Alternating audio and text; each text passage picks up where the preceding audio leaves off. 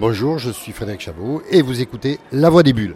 Bonjour, je suis Beignet et vous écoutez La Voix des Bulles. Et euh, bonjour, je suis Domas et vous écoutez La Voix des Bulles.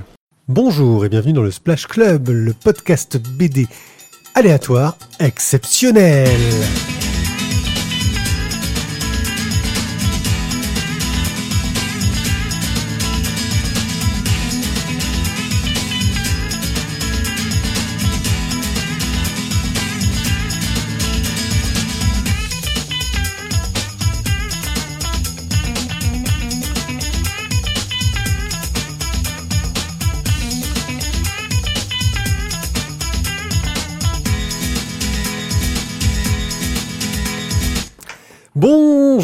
Bonsoir à tous. Aujourd'hui une émission très particulière. Oui. Exceptionnel. Car aujourd'hui nous allons faire quelque chose d'un peu spécial. Nous allons D'original, de nouveau, D'original. novateur, De frais. de frais. Ouh, c'est ouh, c'est très très Ouh, c'est frais. frais. Je suis Ouh. One Pied, je suis accompagné de Thio Hello. et de Tizak. Bonsoir à toutes. Ouais, non, les mecs, ça m'intéresse moins. On l'avait compris, je crois. Donc, euh, pendant le Festival des Calanques et des Bulles, nous avons eu la chance de rencontrer de nombreux auteurs. Et nous avions quelques interviews que nous avions laissées de côté en se disant on les placera dans une splash page. Puis on s'est dit qu'on n'allait pas laisser traîner ces choses-là, qu'il fallait que vous puissiez les entendre avant que ce soit obsolète et complètement inutile. Et donc aujourd'hui, nous allons décider de faire les chroniques des bandes dessinées de ces auteurs, suivies des interviews. Nous allons donc avoir une chronique de Fatalitas de Chabot et Monnier, suivie d'une interview de Fred Chabot. Une chronique de Le syndrome du petit pois, suivie d'une interview fleuve de Domas. Oh oui. Et enfin, une interview de Beignet, dont nous allons chroniquer Santiago. Santiago. Oh, le, le trou qu'il a failli avoir. Ouais. Le trou dans le beignet, dis donc. Santono. fait un donut. Bref, euh, une émission exceptionnelle que nous vous proposons gratuitement, comme toujours. Pour l'in- Pour l'instant. Ouais, pour non, parce qu'à un moment donné, les gars, c'est plus possible. Ouais, Mais faut que t'arrêtes. Faut que t'arrêtes de dire ouais gratuitement. Non, ça fait déjà deux émissions que tu le dis quoi. C'est trop. Non, mais euh, les gens euh, oublient que comme il faut s'abonner à un podcast, mais l'abonnement est gratos, tu vois. Ouais. Pour les gens, quand tu dis abonner, euh, tout de suite, ils ont l'impression qu'il faut donner des thunes. Ouais, c'est comme ça. ouais. Bref, euh, une émission un peu particulière, et nous allons tout de suite commencer à vous parler de Fatalitas.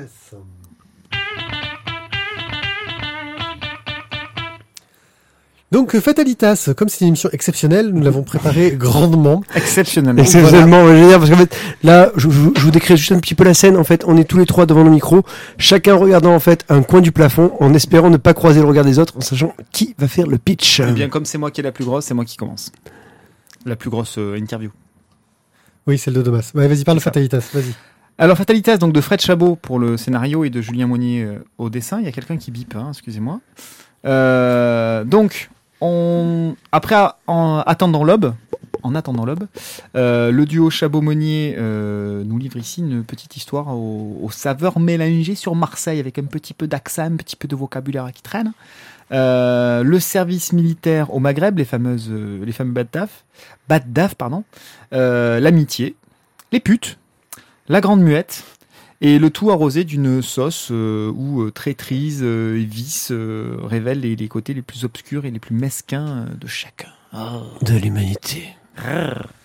Euh, donc le dessin de Monnier euh, est voilà comme toujours très très bon, ça fonctionne. euh, Et très différent. Très bon, mais très différent de ce qu'il a pu faire avant.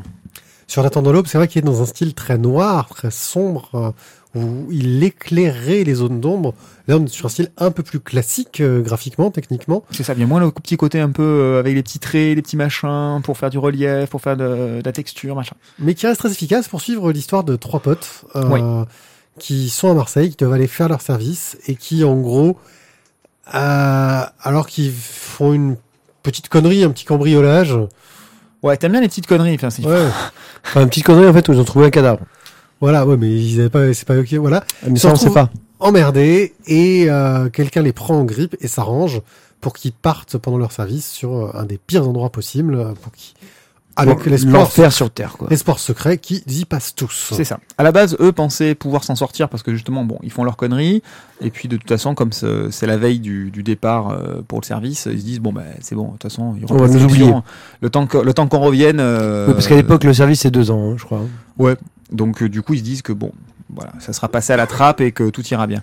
Mais finalement, euh, malheureusement, l'appartement qu'ils sont allés visiter où ils ont découvert quelque chose qu'ils n'auraient jamais dû trouver euh, est à quelqu'un de, de- très mal intentionné, bien évidemment, qui a des relations en prime et qui va profiter largement de ces relations pour leur en faire baver tout au long de leur service. Déjà que c'est à la base pas une partie de plaisir que d'aller faire son service en Algérie. Là, en l'occurrence, ça va franchement tourner au cauchemar. Et donc, on va avoir un récit euh, en one shot qui est plutôt euh, efficace, plutôt bien mené, euh, qui marche très très bien, avec une couverture déjà, j'ai envie de dire, magnifique, euh, qui sort un peu des, des normes. Clairement. On est chez un éditeur que je connaissais pas, hein, c'est euh, Philo Dalo, un truc comme ça. Philly Dallo. Philippe Dalo, voilà. Euh, qui vraiment a fait un très très beau euh, travail sur, euh, sur cet ouvrage. Oui, puis qui, qui a, qui a laissé de la liberté euh, à, créer cette couverture euh, qui, sort des sentiers battus. Quoi. Et surtout une réussite vis-à-vis du, parler. C'est-à-dire qu'on est dans un parler marseillais, les personnages, avec beaucoup d'expressions, euh, qui, même pour quelqu'un qui n'est pas très marseillais comme moi, hein, je, vois- je, l'admets, arrive à faire figure locale sans faire caricature. Ce qui est très très dur dès qu'on commence à partir un petit peu dans les expressions, euh, l'argot euh, un peu régional. euh, et qui donc fait qu'on a un, texte qui, qui marche euh, et qui est très très efficace. quoi. Alors moi, je suis moins, moins emballé que toi, donc on a, vous, l'entendrez euh, de la bouche de Chabot euh, tout à l'heure, puisqu'on lui a posé quelques petites questions là-dessus. Euh, moi, j'étais pas tout à fait d'accord euh, sur ni ton avis ni pour le coup le sien, dans le sens où, parfois, alors que eux voulaient en intégrer plus, ça voilà, Chabot vous, vous le dira tout à l'heure, ils voulaient en intégrer encore plus. Moi, je trouve que déjà là, il y en a quelques-unes qui sont un peu rentrées au forceps et euh, voilà, qui tombent pas forcément toujours euh, toujours bien et voilà. En tout cas, ça a été mon ressenti. Je, visiblement, c'est pas le tien, donc comme quoi ça marche finalement pas mal. Euh, moi, en tout cas, il y en a quelques-uns qui m'ont Peut-être aussi parce que je suis moins marseillais que vous et que pour moi ces expressions sont un peu plus euh, folkloriques, j'ai envie de dire. Oui, peut-être. Moi, il y a certaines expressions, j'ai fait euh, je comprends à peu près parce qu'il y a le contexte, mais voilà. Mais j'ai pas eu de. euh, en général, euh, dès que tu as un accent, euh, c'est c'est- enfin un accent. Dès que quelqu'un met un accent marseillais dans quoi que ce soit, c'est pourri quoi. Ouais, mais là, en l'occurrence, il n'y a mauvais. pas d'accent. Oui. c'est- juste du vocabulaire. Euh, Bon, ça chante quoi ça. Je, je, je vous rassure, il y a quand même des marques de bas de page hein, pour, euh, pour expliquer. Il tout en un manque quelques-unes quand même. le petit. Mais voilà, il y a un petit souci d'éditeur où euh, il y en a quand même quelques-unes qui, euh, qui, qui sont un peu manquantes. Donc euh, voilà, c'est un album euh, qui, est, qui est lumineux aussi, malgré le sujet très sombre. Il y a un travail sur la couleur. euh, Il y a un vrai travail sur la lumière, d'une part de Marseille, parce que c'est vrai qu'on a cette chance d'avoir une lumière assez particulière euh, au sud de la France, euh, mais qui est valable aussi euh, pour toute la partie Bad Daf, où, euh, où là, on est, on est au Maghreb, donc forcément, il y a une luminosité, il y a une chaleur, et tout ça, c'est très présent. Voilà, Euh, L'ambiance est vraiment extrêmement bien rendue, le, le, dessin est vraiment, je reviens encore dessus, est, est vraiment bon. Les mouvements, parce qu'il y a quand même tout un tas de, de scènes de, de, de, petites bastons, etc. Voilà, c'est assez fluide pour, pour toutes ces, ces scènes d'action. Sauf de temps en temps où, clac, il y a un petit arrêt sur image, un petit, un petit truc un peu trop figé. Mais sinon, dans l'ensemble, ça, ça marche pas bien. Puis il y a un petit côté polar noir aussi, hein, dans le ton où euh, on voit que les mecs, il, il arrive de plus en plus de merde, Ouais. où euh, le côté humain ressort, où le gars qu'on, en qui on avait confiance eh ben, est humain et, et se laisse aussi aller à ses peurs et à ses fragilités, où euh, bah, on finit par arriver sur une histoire de vengeance euh, très forte, qui, a vraiment ce côté euh, très, très polar noir, mais dans la lumière. Est-ce que, finalement, la, problématique, c'est est-ce que la vengeance de, de, de, cette espèce de petit caïd marseillais euh, va avoir raison de l'amitié d'enfance euh, de notre équipe de trois bras cassés, là, qui, bah, qui sont euh, pour une partie terrorisés, pour d'autres essayent quand même de, faire fonctionner leur tête plutôt que leur peur.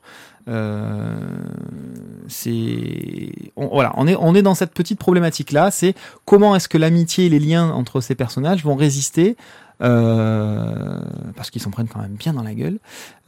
Comment est-ce que ça va résister à ce choc-là et à cette, ce désir de vengeance?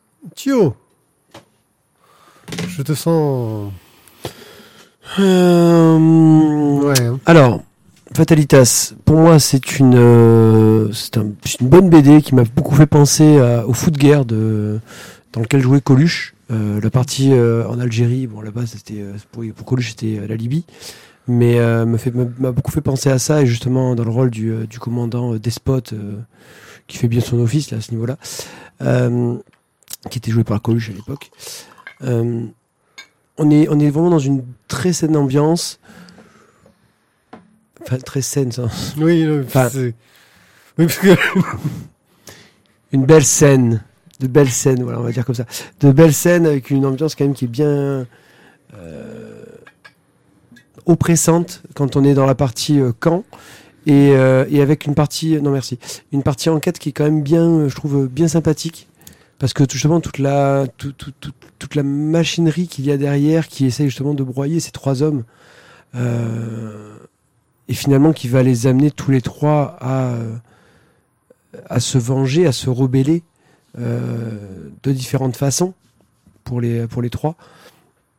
Et quand même, je trouve voilà, très très bien mené jusqu'au jusqu'au final qui, euh, qui, qui m'a pas laissé voilà qui euh, qui m'a pas laissé sur ma fin vraiment je suis arrivé je trouve au bout de l'histoire avec un, un scénario bien ficelé bien intéressant quoi. Oui, et on va en plus du côté. euh, un petit côté polar. Enfin, c'est subtil hein, quand je dis polar, on n'est pas dans de l'enquête, etc. Mais euh, un, un côté euh, humain et socio social. euh, mais il y a, il y a quand même des rebondissements qui font que tu, arrives à je trouve un côté polar qui est quand même assez intéressant quoi Bref, on a été convaincus, quoi. Moi, ça fonctionne. Voilà, le scénar est bien mené. Le, le, le, le final arrive peut-être un poil brutalement euh, dans la gueule, mais voilà, il, il fonctionne quand même bien. Et puis il y a un petit rebondissement, machin. Voilà, c'est c'est très bien, c'est bien écrit encore une fois au niveau du scénar. Le dessin euh, rend bien honneur au scénar.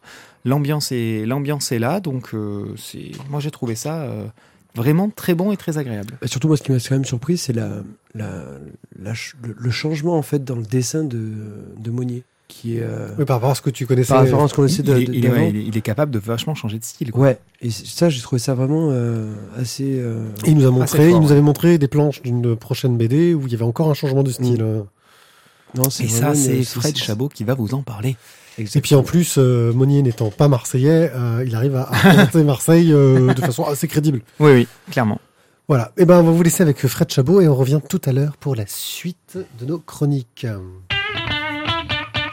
Toujours au festival, donc avec Fred Chabot, donc le scénariste de Fatalitas, de En attendant l'aube et de La Faucheuse des Moissons. Quelle est ton actualité aujourd'hui? Alors, ben, je sors Fatalitas, euh, un album avec euh, Julien Monnier au dessin. Et euh, on travaille actuellement toujours avec Julien Monnier sur un projet qui va sortir dans pas longtemps, qui s'appelle euh, qui sera en deux tomes, de l'aventure fantastique en 1880. Voilà. Alors pour revenir sur tes, albums plus anciens, euh, En attendant l'aube, euh, donc c'était en deux tomes déjà, et euh, les personnages secondaires, on va dire par exemple, le, moi, je, me rappelle de, Noé ou de la bibliothécaire, est-ce que tu n'as pas eu envie de les, faire vivre eux aussi dans d'autres histoires? Non, non, parce que vraiment, en fait, en attendant l'aube, c'est une histoire que j'avais écrite, euh, commencé à penser, on va dire, en, en 1990, donc c'est vraiment vieux, Euh, et j'avais ça en tête, et, euh, euh, c'est une histoire terminée, réellement. Il y a, moi, je sais que l'éditeur voulait absolument qu'il y ait une, forme de suite. Bon, non, ça devait se passer en une nuit. Voilà, et donc non, sur pas, pas, continuer les personnages. J'aurais aimé les pouvoir les approfondir un peu plus, par contre. Quand on regarde justement sur les, planches de enfin, moi je pensais essayer de reconnaître peut-être Marseille ou euh, une autre ville, mais ça c'est pas. Mais en fait, visiblement, l'histoire n'est pas ancrée dans une ville. euh. Euh, Alors oui, à la base, à la base, c'était écrit sur Marseille. Le problème, c'est que mon dessinateur, enfin mon Julien, il est parisien. Et donc, en fait, il, s'est inspiré. Il a cherché un peu des, des photos. Moi, j'ai envoyé quelques photos de Marseille, mais euh, il, il s'est plus inspiré de Dubrovnik, le coquin. Donc, et- si on lit l'histoire, On se rend compte que c'est euh, pas loin de Marseille puisqu'ils viennent des Alpes, etc. Mais euh, graphiquement, non. Graphiquement, il s'en est pas rapproché. Du coup, tu travailles euh, quasiment qu'avec Julien Monnier. Comment ça se fait ça- ça- ça- cette rencontre justement? Parce que du coup là, maintenant ça fait euh, 3 4 albums que vous êtes ensemble? 8. Oh là, j'étais j'étais loin du compte. Euh, bien, euh, en fait, euh, Julien, j'ai rencontré sur, enfin, sur un site internet deux bandes dessinées, pas, pas, site de rencontre donc. je précise. Et euh, donc, euh, et euh, en fait, j'avais une idée sur un attendant l'homme d'un graphique, graphisme particulier. En fait, je voyais bien euh, Franck de Broussailles, euh, j'avais ça en tête, et ce qui ne correspond pas du tout à Julien, mais je vois ses dessins euh, exposés sur, je crois, c'est euh, Café Salé. Et, en fait, je me suis dit, c'est pas du tout ce que je veux, voulais, mais ça va coller. Et je lui ai envoyé le scénario et, il m'a dit, bah, ça me plaît. Et à partir de là, il est facile, on s'entend bien. Voilà. Dans, notre travail, il n'y a pas de heurts et, et puis projet sur projet, euh, ça a fonctionné. On a eu toujours une suite. Donc euh, voilà. Et on s'entend bien sur la manière de les évolutions qu'on veut faire sur les veut passer d'aventure à l'histoire. Tout, se passe bien, voilà. C'est agréable. C'est pas toujours le cas.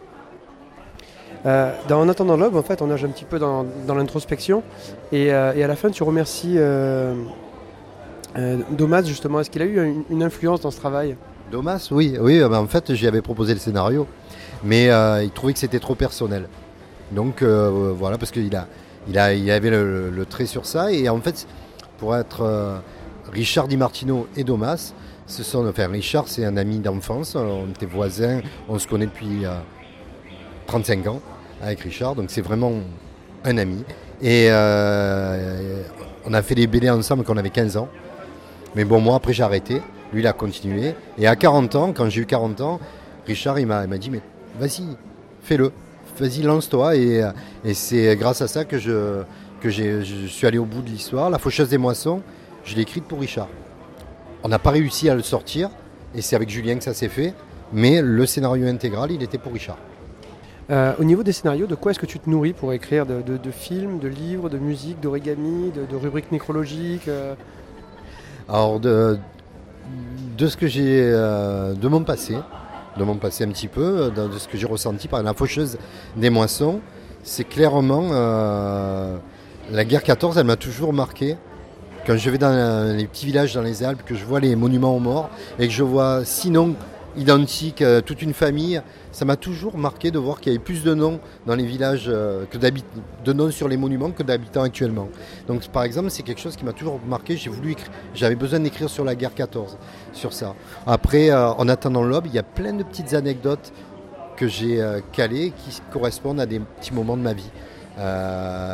Des petits passages, avec, avec des gens. Je parle, que ce soit Sang Noir ou La Faucheuse des Moissons, il y a des thèmes qui, me, qui sont importants ou Fatalitas, l'amitié.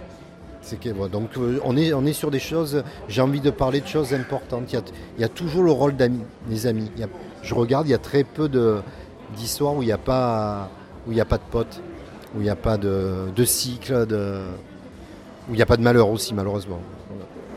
Tout à l'heure, on parlait un petit peu des difficultés d'édition. euh, celles qui sont rencontrées par certains auteurs, justement, ils se, ils se lancent dans, euh, dans le crowdfunding, dans l'auto-édition, un petit peu comme François Moretti, par exemple. Qu'est-ce que toi, tu penses justement de, de ce système? C'est bien, euh, c'est- c'est in- c'est intéressant. après, on y avait, j- j'y ai pensé. on a un album euh, avec un autre dessinateur, j'en ai fait un qui était terminé et la boîte d'édition a fait faillite avant. C'est les Tupolev Brothers. Et c'est pareil, il y a un album euh, sur lequel tu t'es donné, tu as envie qu'il vive. Mais euh, après, c'est compliqué euh, à mettre en place le, le, crowdfunding. C'est pas si évident.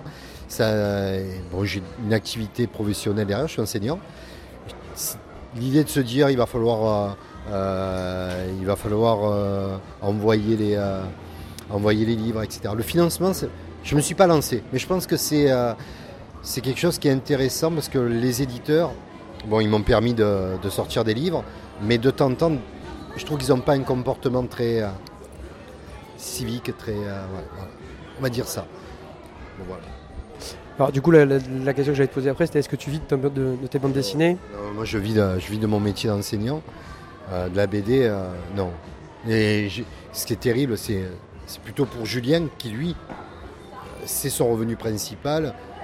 C'est, bah, il est au RSA à côté, tout en travaillant à plein temps. Rien que de dire ça, ça me fout les boules.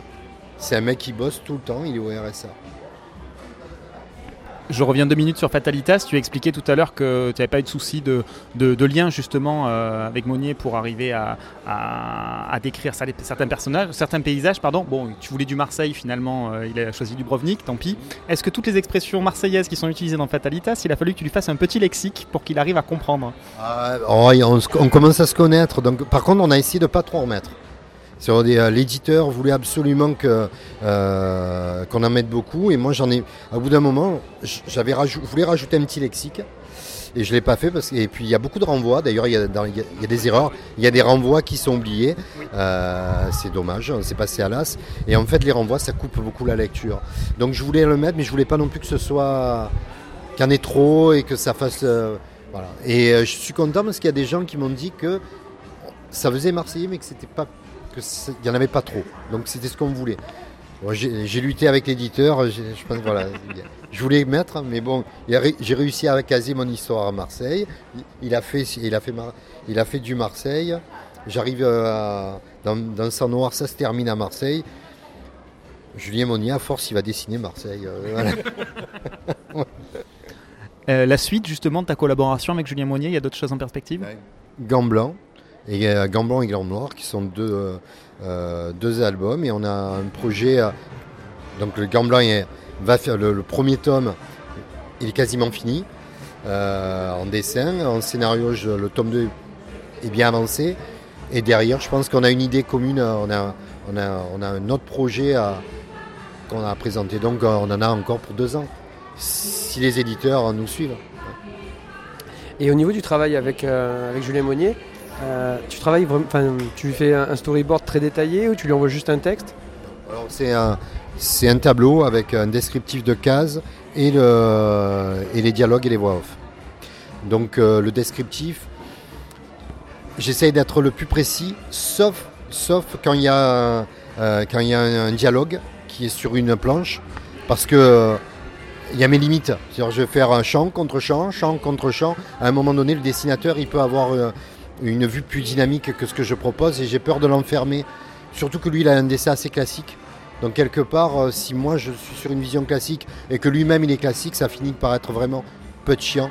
Donc parfois quand on est sur, euh, sur un, échange de dialogue, sur un dialogue entre deux personnages, ben, je lui laisse un descriptif vierge. Je lui dis euh, c'est pour ta pomme. Voilà, sinon le reste j'essaye d'être le plus précis possible. Et de lui donner des. euh, d'essayer de. Comme il a des plans-plans, c'est son dessin, euh, de lui donner parfois des dynamiques. euh, et sur Gant Blanc, le prochain, c'est beaucoup plus dynamique justement, je trouve, en termes de dessin.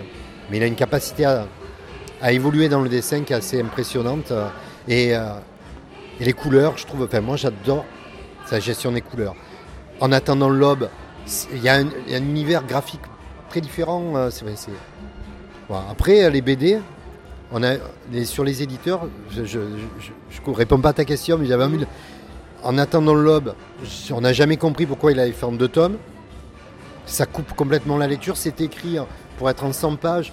Tu lis 40, euh, 50 pages du premier, tu le lis en un quart d'heure. Moi, ça m'a toujours gonflé les BD qu'on lit en un quart d'heure. C'est pas fait pour. La faucheuse des moissons, c'est pareil. C'est un- c'est une histoire qui avait été écrite en 140 pages. Ils ont voulu le couper. La fin du tome 1, as juste la présentation des personnages et c'est gâchant. Et là, on nous laisse, euh, on nous a les Fatalitas, ben, on est sur un one-shot. J'espère qu'il plaira. Sans noir, il a mieux fonctionné parce que c'est un one-shot et que tu allé au bout.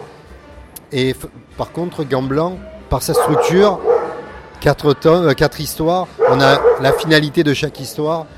Donc on est, je suis très, euh, on est très avec Vincent, avec Julien, on est très optimiste sur le prochain. Du moins on espère, heureusement. Euh, justement, les changements euh, de dessin de, Julien Monnier, euh, c'est toi qui lui demandes euh, quelque chose de particulier en termes de, de design. Quand on voit En attendant l'aube ou quand on voit Fatalitas, il y a- un grand écart. Entre Fatalitas et le prochain, où on a eu la chance de voir un, petit bout sur, ton téléphone, il y a encore quelque chose de différent. Est-ce que toi, tu lui demandes un petit changement, une, idée générale, ou alors c'est lui qui a simplement envie de, faire quelque chose de différent et qui voit l'histoire avec ce design-là? Alors pour Fatalitas, c'est l'éditeur qui a demandé, euh, euh, il a vu des dessins qu'avait posté Julien sur, euh, Facebook, où il avait fait des gens tatoués, et il a dit je veux ce dessin-là. Donc c'est une volonté de, l'éditeur, de, partir sur ce dessin-là, de changer. Sur, et sur le prochain, Gant Blanc, j'ai pas donné de... Si un peu quelque chose d'un peu plus réaliste, mais après, euh, en règle générale, ce qu'il me propose, ça me plaît.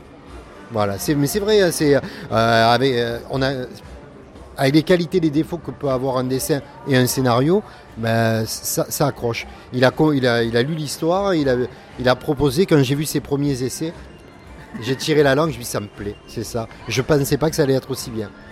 Et puis ça, et bien, le prochain, souvent, Julien, il peut avoir des évolutions dans un livre. Dans le, euh, et le prochain, il est très constant. Très constant, beaucoup plus constant. Et euh, dans le style, euh, ouais, c'est aussi que l'air de rien, il a fait 8 albums en, en peu de temps. En 8 en 4 ans. Ça, ouais. Quelle est ta dernière, dernière découverte en bande dessinée? Euh, alors, la- ma dernière découverte, eh ben, bref, voilà, ça va être euh, Lars- non, Larsenet Blast. C'est, c'est, c'est pas récent. Euh, j'ai beaucoup apprécié. J'ai eu d'autres, quand j'ai eu d'autres bouquins qui m'ont plu, mais la dernière qui m'a fait quelque chose, c'est Blast. La seule critique que j'ai, il y a un tome de trop. Voilà, moi, je l'ai perçu comme ça. Le premier m'a, vraiment plu. Bon, c'est du Larsenet. Mais euh, je trouvais ça intéressant, mais il y a un tome de trop, mais je l'ai euh, dévoré. Le syndrome du petit pois. Alors, le syndrome du petit pois est le troisième tome de... euh, non, c'est le quatrième, pardon. Je sais plus combien on en est. euh, de, de Domas qui nous fait un petit peu de... de- oui, c'est le quatrième. Euh, D'autobiographie euh, qui nous raconte un peu sa vie.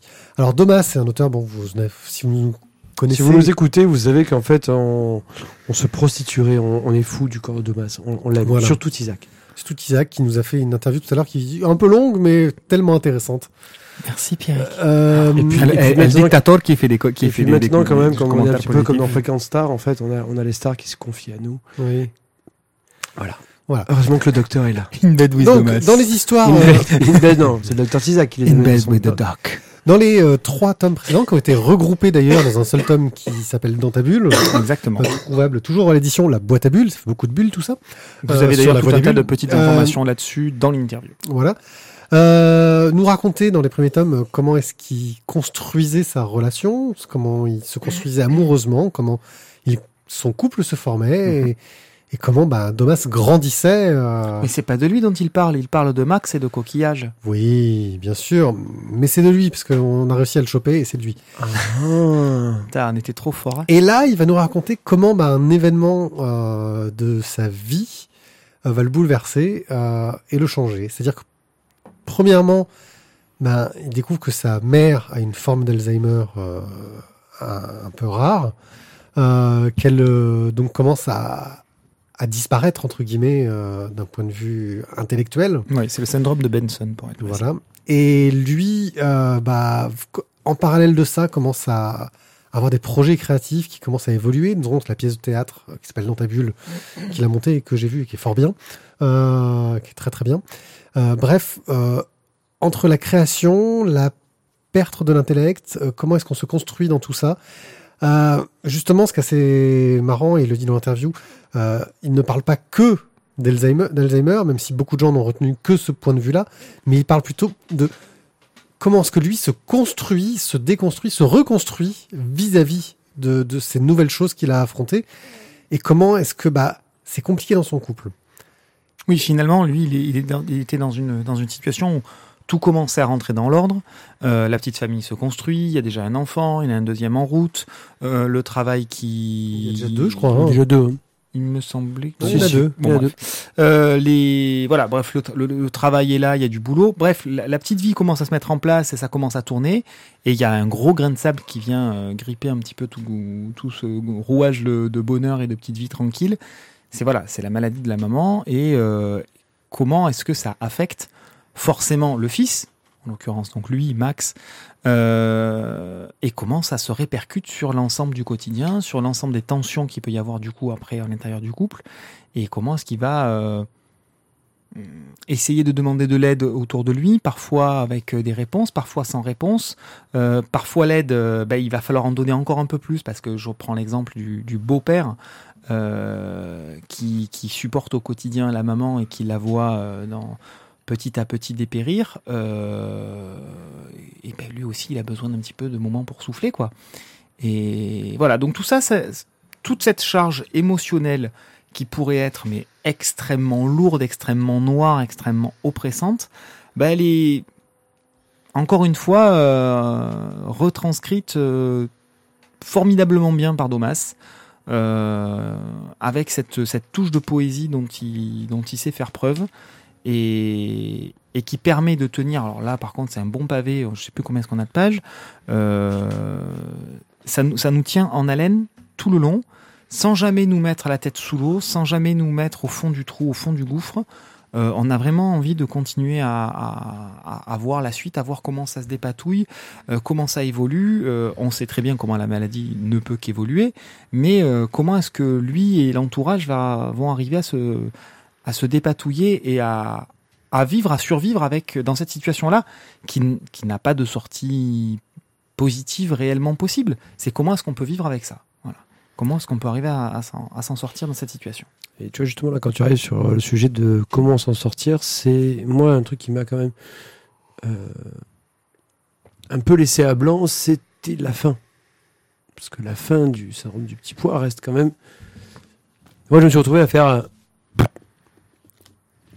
Ah, c'est ça la fin. Déçu par la fin, tu vas dire? Déçu. Ben, déçu parce que c'est pas une. Enfin, Oui, parce que la vie continue. la vie continue. C'est voilà, la, la- la fin, il n'y a pas de fin. La vie continue. Oui, mais c'est le déf- c'est à la fois une qualité et un défaut de, ce type d'histoire, c'est que la vie continue. Euh, c'est, on est vraiment dans l'autobio, hein, ce côté-là, et, c'est vrai que c'est difficile. Enfin, euh, à moins de tuer tout le monde, c'est difficile de s'arrêter euh, quand tu racontes ta vie. Mm, mm. Non, puis c'est- On est sur la, la thématique, notamment, hein, on est sur la thématique de l'acceptation. C'est, tu sais que de toute façon, t'as pas, t'as pas de prise là-dessus. Tu peux pas faire en sorte que les choses s'améliorent et tu ne peux pas espérer que les choses s'améliorent. Donc tout ce que tu as à faire, c'est à l'intégrer, c'est arriver à vivre avec, c'est arriver à accepter, et c'est loin d'être évident, je pense, euh, de voir quelqu'un qui t'a élevé, que tu penses connaître de fond en comble, et qui en fait devient une personne que tu ne reconnais plus parce que c'est plus la même personne, elle perd ses capacités, elle perd son intellect, et finalement, au-delà du physique, on accepte très bien euh, la, la déchéance, hein, j'utilise un mot un peu à la, à la con, mais euh, la déchéance physique parce qu'elle est dans l'ordre naturel des choses, la déchéance intellectuelle, euh, ben, elle transforme la personnalité des gens, et finalement, c'est là qu'on se rend compte que c'est par ça qu'on les définit, c'est leur capacité à répondre, leur capacité en termes de caractère, en termes de connaissances, en termes de discussion, de dialogue, d'attitude. Et tout ça, c'est tout ce qui change, c'est tout ce qui évolue justement à cause de cette maladie. Ben, ben, il faut faire avec. Voilà. Donc il faut arriver à se sortir de, de son rôle d'enfant pour passer à celui de, euh, de père, bien évidemment. Mais au-delà du père, c'est de, prise en charge de, de son aïeul qui, qui, qui, qui devient quelqu'un d'autre, mais, euh, mais il faut malgré tout faire avec. La situation de fin, je pense pas euh, spoiler grand chose en, disant ça. La graine ne pleure pas le fruit, elle germe. Je pense que ça résume assez bien la situation. C'est à ça qu'il faut arriver. Maintenant, ça ne veut pas dire que c'est facile, pas parce qu'on connaît la, formule magique que, que c'est facile d'y arriver et de l'accepter. Voilà. C'est pour ça que je parlais tout à l'heure de, de, la thématique de l'acceptation, parce que c'est à mon sens euh, le fond du, le fond du problème du personnage, c'est ça qu'il essaye de nous montrer. C'est valable aussi pour d'autres thématiques, hein, enfin pour d'autres situations, euh, une rupture amoureuse, etc.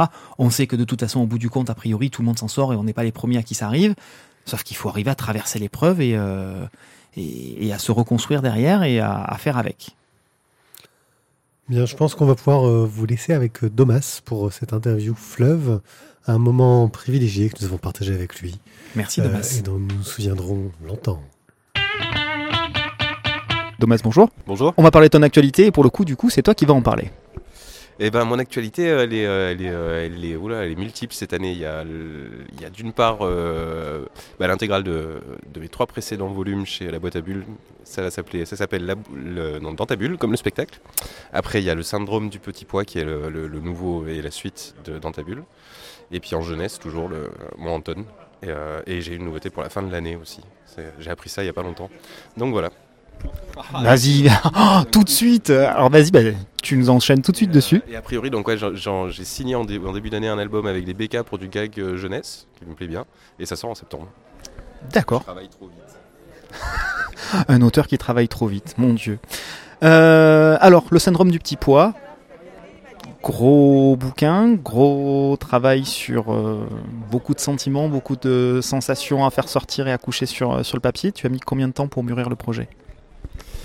Waouh, vaste question. Euh, je dirais que mûrir le projet, c'est aussi le propos du bouquin de toute manière, donc j'ai mis, euh, j'ai mis, euh, j'ai mis 4 ou 5 ans, et à peu près tout le temps qu'a duré ce que je raconte dans le bouquin.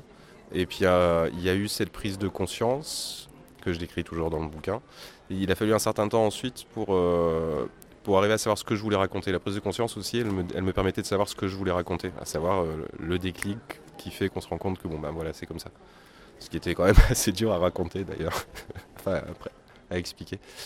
Et ensuite, une fois que j'ai eu euh, le déclic de comment raconter mon histoire, j'ai couché le, storyboard donc fin décembre en 15 jours, les 250 pages. En fait, je fais un storyboard de 250 pages.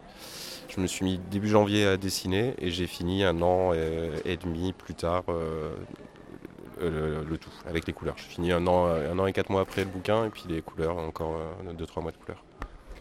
Euh, je vais te laisser faire un petit pitch rapide de l'histoire pour qu'on puisse comprendre, pour que les, auditeurs puissent comprendre euh, la suite des questions aussi et la suite de ton propos. Donc un petit pitch rapide, si possible, du syndrome du petit pois. C'est euh, d'autant plus important que. Enfin, on en parlera après. Le, pitch, c'est l'histoire d'un. bah, d'un jeune papa, enfin, un jeune papa, d'un papa trentenaire, quarantenaire qui se cherche et qui cherche cette place de père dans un univers qui est complètement déstabilisé par l'Alzheimer de la mère et, euh, le l'égoïsme finalement du, personnage. L'égotisme, l'un ou l'autre. En gros, c'est ça. Ça serait ça le pitch peut-être. Alors pendant que tu faisais euh, ce projet, euh, l'état de la maman évoluait. comment est-ce que tu, as réussi à, gérer ça? Est-ce que tu avais donc tu nous as expliqué que la trame tu l'as tu l'as couchée comme ça en, l'espace de 15 jours, mais malgré tout l'histoire tu l'as bloquée à un moment donné malgré les évolutions réelles possibles futures ou tu as modifié au fur et à mesure Euh, bah, ce point de vue-là de l'histoire, c'est toujours pareil, qu'est-ce qu'on veut raconter? Donc là, je reviens à la petite parenthèse que j'ai failli dire tout à l'heure, c'est que euh, sur le pitch de l'histoire, souvent on dit c'est un bouquin sur Alzheimer. Moi, j'ai pas l'impression d'avoir fait un bouquin sur Alzheimer, enfin, je sais qu'il y a Alzheimer dedans, quoi. Euh, quand j'ai commencé le bouquin, euh, entre autres, le déclic a fait que je savais comment gérer ce rapport à, la maladie de ma mère. Euh, et du coup, je savais que le bouquin allait me permettre d'une part de, m'occuper pendant que ma mère s'enfonçait là-dedans, avec l'espoir que euh, meurt pas avant, parce que sinon je sais pas si j'aurais fini le bouquin, elle est toujours vivante, ma mère. Et, euh, puis, ce qui était pas évident, c'était de replonger dans la, trentaine de pages que dure le, séjour de Max chez Marie. Mais en soi, c'était plutôt, euh, c'était mon quotidien de toute manière. Donc de me replonger dedans, euh, même si je vis pas avec ma mère et tout ça, mais c'était dans ma tête mon quotidien. Donc, euh, et, surtout, ça me permettait de me souvenir ce que je voulais dire. Et ce que je voulais dire, c'est comment aller mieux. Donc l'un dans l'autre, c'était toujours le bon chemin. Est-ce que tu t'es posé des questions? Est-ce qu'à un moment donné, tu tu t'es dit que tu devais pas faire ça, pas comme ça, pas à ce moment-là, attendre peut-être un petit peu plus que toi tu l'aies digéré, que tu l'aies plus intégré? Ça a quand même pris un long moment, comme tu l'as dit, ta maman est toujours en vie. Est-ce que euh, euh, cet écart-là entre une, maladie qui est toujours en évolution, une personne euh, qui t'est plus que proche, qui est toujours en évolution aussi, ça ça t'a pas fait te poser des questions? Est-ce que c'est vraiment pas le moment? Est-ce que je ne devrais pas plus le mûrir et attendre de l'avoir plus digéré? Alors si, le, propos du bouquin avait été Alzheimer, je pense que ça aurait, ça aurait été le cas, j'aurais été obligé d'attendre réellement jusqu'au bout de savoir ce que je voulais parler, ce dont je voulais parler. Euh, à partir du moment où j'ai fait le bouquin, où j'ai commencé le bouquin, toutes ces questions-là étaient résolues. Je m'en suis posé beaucoup, c'est-à-dire d'une part le, rapport à l'évolution de la maladie, comment je pourrais éventuellement vivre euh, tout ça. Euh, le rapport à, ma- femme, à mes enfants, à est-ce que j'allais parler de, de- quoi j'allais parler, est-ce que j'allais parler de mon père, puisque je parle pas de mon père, est-ce que j'allais parler de mes beaux-parents, est-ce que une fois que tout ça a été résolu et a trouvé un sens, surtout pour l'histoire que je voulais raconter, je me suis plus posé de questions. Euh, là maintenant, je découvre avec la sortie du livre justement le, ce qu'on- la manière dont on voit le bouquin. Donc c'est maintenant que j'ai ces questions qui viennent, mais euh, mais voilà. Est-ce que tu as pu faire lire le, le livre à ta maman? Non, non, non, j'ai pas pu lui faire lire. Elle, euh, elle, non. elle est plus, elle doit avoir 2-3 ans d'âge mental, je dirais un truc du genre. Mais j'ai cette chance qu'il y a eu décrit dans le bouquin qu'elle est, elle est réellement affectueuse. À défaut de ta maman, ton entourage familial, euh, tu l'as, je suppose, tenu un minimum informé ou s'est rendu compte de lui-même que tu travaillais sur, sur ce projet-là.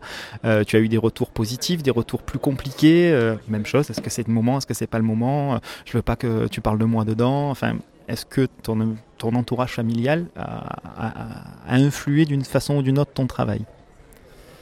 Euh, ça a influé sur le, pour moi sur la nécessité de raconter certaines choses ou pas. Est-ce que c'est vraiment nécessaire? Euh, et, de fait, ça a impacté sur ma vie privée, hein, mais euh, mais c'est pas critiquable. Il y a- une raison, il y a un sens. C'est sur le rapport de Max et Coquillage, par exemple, qui est très particulier. C'est mon épouse dont je parle, enfin ou dont je parle pas en fait. C'est un, livre. C'est moi qui choisis ce que je veux dire. C'est tout le problème en fait de la. Enfin, donc pour revenir à ça avec mon épouse par exemple, c'est vrai que le personnage que je décris pourrait poser problème et pose problème. Ça fait jamais plaisir de, pouvoir passer pour quelqu'un qui euh, qui sait pas ce qu'elle doit faire. Euh, mais en même temps, ça fait partie de ce que je veux raconter. Après, précisément en plus, bon oui, il a fallu que j'explique quand même à ma femme que c'est moi qui ai décidé de la montrer comme ça, mais que c'était volontaire. C'est- pour un scénario. Euh, après, sur le reste de la famille, c'est euh, finalement pff, pas, pas différent de la réaction des gens en général quand, quand on fait de l'autobiographie. quoi. C'est, euh, mais, euh, mais- mais non, ils m'ont laissé faire, au contraire. Après, en plus, ils étaient plutôt contents en, en lisant le livre. Donc, euh, Donc retour finalement plutôt positif. Et justement, tu parlais que c'est un personnage, pourtant, en cours de livre, euh, Max devient Domas. Je sais pas si tu as fait gaffe à ça. J'imagine que tu as pensé à cette paire de pseudos. Moi, ça me fait penser à un bouquin de Kadik euh, dans la trilogie divine, où à un moment, justement, le personnage dont il parle devient Philippe Kadik. euh, tu vois, euh, qui se met en scène lui-même. Euh, donc, si tu y as réfléchi, pourquoi? Dû lire à cette époque la biographie de Kadik d'ailleurs par Carrera, qui est, super. En fait, il reste, il est les deux à la fois. Il est Max Domas. Domas, ça devient le nom de famille de Max, ce qui me permettait moi de, retomber sur mes pattes, parce que je suis quand même, j'ai commencé par un bouquin soi-disant non autobiographique, d'où la naissance de Max. C'est pas de, moi, de Domas comme personnage. Mais là, j'avais besoin que le, mec qui signe le livre soit celui qui est. euh, donc j'en ai juste fait le, nom de famille. Donc c'est pour ça que parfois il s'appelle Max, parfois il s'appelle Domas indifféremment dans la bande dessinée, puisqu'il s'appelle euh, Monsieur Domas en fait. Justement, en parlant de ça, à un moment, tu vas, Max va chez le psychologue et il y a ton nom de famille euh, chez un des deux psychologues euh, sur la sonnette. Des Malinas. Mon père croyait que c'était lui, le docteur Malinas. J'ai dit non, c'est moi. Dominique Malinas, psychologue. ben, ça renvoie à cette idée de est-ce que la BD est une, est une psychanalyse? Est-ce que je t'ai fait cette BD pour, pour m'aider à sortir de là ou est-ce que ou pas? Euh, Moi, j'ai pas l'impression d'avoir eu besoin de la BD pour me sortir de là. C'est une fois que je me suis sorti de mon problème que j'ai décidé d'écrire la BD pour, pour euh, concrétiser ce qui, avait- qui m'avait permis, de m'en- ce qui m'était permis, ce qui m'avait permis de m'en sortir. Euh, après, par contre, je dois dire qu'en en relisant la BD, il y a des passages où je me suis dit, oula, attention, quand je l'ai couché, le storyboard, euh, je me dis, oula, attention, qu'est-ce que tu es en train de dire? Donc là, j'ai commencé à enlever des pages, à- à changer beaucoup de choses. En ce qui concerne les changements, justement, il y un dessin qui est, tout en douceur. Ça, ça apporte un joli contrepoint euh, au propos, à l'état d'esprit des, personnages. Euh, Est-ce qu'à un moment donné, tu n'as pas eu envie de, montrer un peu plus de, violence dans le trait, dans, euh, les sentiments, dans le- l'espèce de, désarroi, euh, et, de, modifier cette, douceur pour montrer un peu plus de, hargne ou d'autres choses? Ben, juste dans les passages où, je le fais, mais après j'ai- effectivement assez contraint la BD. Il y a une, euh, Par exemple, pour le dessin, les précédents sont beaucoup moins dessinés. Euh, j'ai basé, euh, je, rendais les décors beaucoup plus flous. Mais là, dès le départ, je me suis rendu compte que l'évolution du décor était importée dans l'histoire, parce que c'est un parallèle à l'évolution de la mer. Donc j'étais obligé de tout dessiner. Et casser le trait, le rendre plus abrupt, du coup, je l'ai fait que dans les scènes où réellement il y a de la colère, ou où, ça souligne encore plus le sentiment. Mais. Et puis J'aurais pas voulu que le bouquin soit fait trop dans cette énergie-là. Il fallait vraiment de la douceur quand même pour le bouquin. Euh, il, est, très sombre. Il est très sombre et, sans douceur, sans, euh, euh, sans évasion un peu pendant la lecture. Je me dis, même moi, je veux dire, je me disais, je vais loin quand même dans ce que, dans ce que je fais au lecteur. Que ce soit dans ton, dans ton triptyque ou, ou dans, ce dernier, dans ce dernier livre, pardon, tu nous livres des choses qui sont très intimes. Euh, Est-ce que c'est pas un petit peu à l'opposé, antithétique avec le, fait de travailler dans un atelier où par définition tu n'es jamais seul face à toi-même, tu es toujours entouré? Est-ce que c'est justement parce que tu es entouré que tu as pu euh, faire cette introspection-là et sans te sentir euh, trop seul, trop face à, ton, à tes sentiments noirs euh, Est-ce que c'est ça qui t'a permis de faire ça? Ou à l'inverse, ça me semble un petit peu étrange d'arriver à faire une introspection au milieu de, personnes. Euh, les premiers, je les faisais chez moi. Les trois premiers, je les, faisais chez moi. euh, je bossais à l'atelier la journée, puis j'allais bosser le soir sur mes albums à la maison. Celui-là, je l'ai fait à l'atelier pas mal. Euh, le, scénario, par contre, le storyboard, je l'ai fait tout seul chez moi tout le temps. Je disais pour le syndrome du petit pois, ça a pris deux semaines et c'était deux semaines de vacances. Les filles, je les avais pas pendant, j'ai des enfants, donc et je les avais pas pendant une semaine, donc déjà il y a 100 pages qui tombent. Et, du coup, le- passer ça, le, dessin au contraire, non pareil. Je pense que j'avais besoin d'être entouré quand je le faisais. Euh, Ouais, il y a des passages vraiment où c'était pas plus mal qu'il y ait des copains. Parce qu'une fois que le, sto- le storyboard a été posé, j'avais plus trop besoin de réfléchir dessus. Ou alors je le faisais le soir et là j'étais seul le soir une fois que tout le monde est couché. Tu vois, euh, Donc c'est pas gênant, il y a vraiment cet aspect. En fait, soit je pose chez moi des choses que, que j'ai besoin de faire tout seul, euh, soit je vais à l'atelier et je travaille à l'atelier. Parlons un petit peu du, personnage qui, t'accompagne, cette espèce de, petit spip euh, qui est avec toi. C'est la représentation de quoi? D'un ami imaginaire, de ta conscience, de ton humeur, euh, ou c'est justement le petit compagnon qui t'aide à surmonter tout ça? Bon, c'est directement lié à la coccinelle hein, de Gottlieb. Euh, euh, bah, au départ, j'ai toujours mis euh, dans mes BD. Je pense que ça fait un moment qu'elle est d'ailleurs dans. enfin, il s'appelle le Smurgle, pardon. C'est imprononçable, j'avais 15 ans quand je l'ai créé, donc tu cherches un nom débile toujours. Et maintenant, c'est mon enfance. Et en particulier dans cette BD-là, il représente mon enfance et le- les quelques réactions qu'il peut avoir. C'est censé dire que, pense que penserait l'enfant que j'étais de l'adulte que je suis devenu. En parallèle du, syndrome du petit pois, tu, viens de sortir dans ta bulle, donc on en a un petit peu parlé, qui regroupe le lithos, 3 minutes et souvenirs de moments uniques. C'est un désir personnel de, vouloir regrouper ça en un seul recueil, ou c'est un souhait de l'éditeur, ou alors c'est parce que les, trois précédents commençaient à tomber un petit peu euh, en, rupture de stock? Ben, un peu tous à la fois, c'est un concours de circonstances en fait. Ils, tombaient tous à la fin, voilà, ils tombaient en rupture de stock. Soit on réimprimait, soit on faisait une intégrale. Le fait qu'il y ait le spectacle dans ta bulle qui soit sorti, on se disait c'est quand même plus intéressant pour eux, marketingment parlant, de, de- de sortir une intégrale qui s'appelle Dans ta bulle avec la même, même couverture qui va que on espère les gens reconnaîtront et du coup achèteront. Donc là, c'est euh, après int- l'intégrale, on aurait pu rééditer les albums. Je crois qu'ils les avaient mis dans une forme de réimpression qui permettait ça, mais euh, mais voilà, c'est non, non, c'était une envie de l'éditeur. Je lui ai demandé, je lui ai demandé ce qu'on se fait une intégrale. Il était là, ouais, ça peut être sympa. En plus, on a la sortie de l'album, donc euh, c'était une envie. ouais.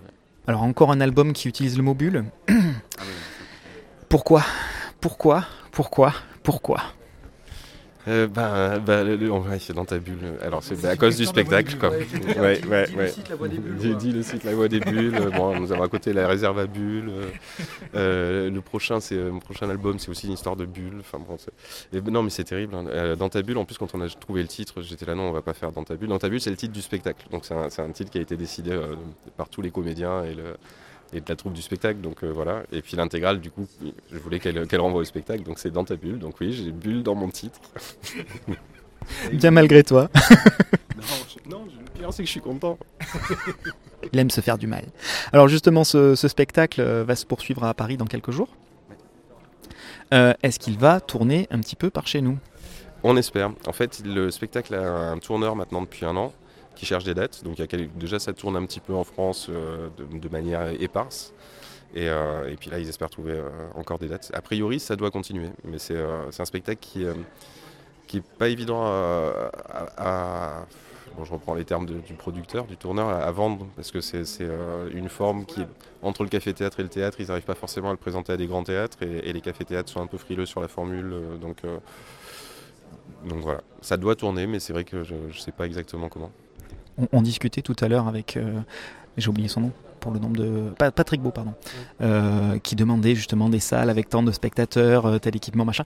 Est-ce que c'est un petit peu l'une des contraintes ou c'est uniquement le, le fond qui, qui coince? Hmm, Je pense que, alors, le producteur aimerait des grosses salles, etc. Mais là, c'est plus une histoire de. Ils arrivent à avoir, si tu veux, des dates en.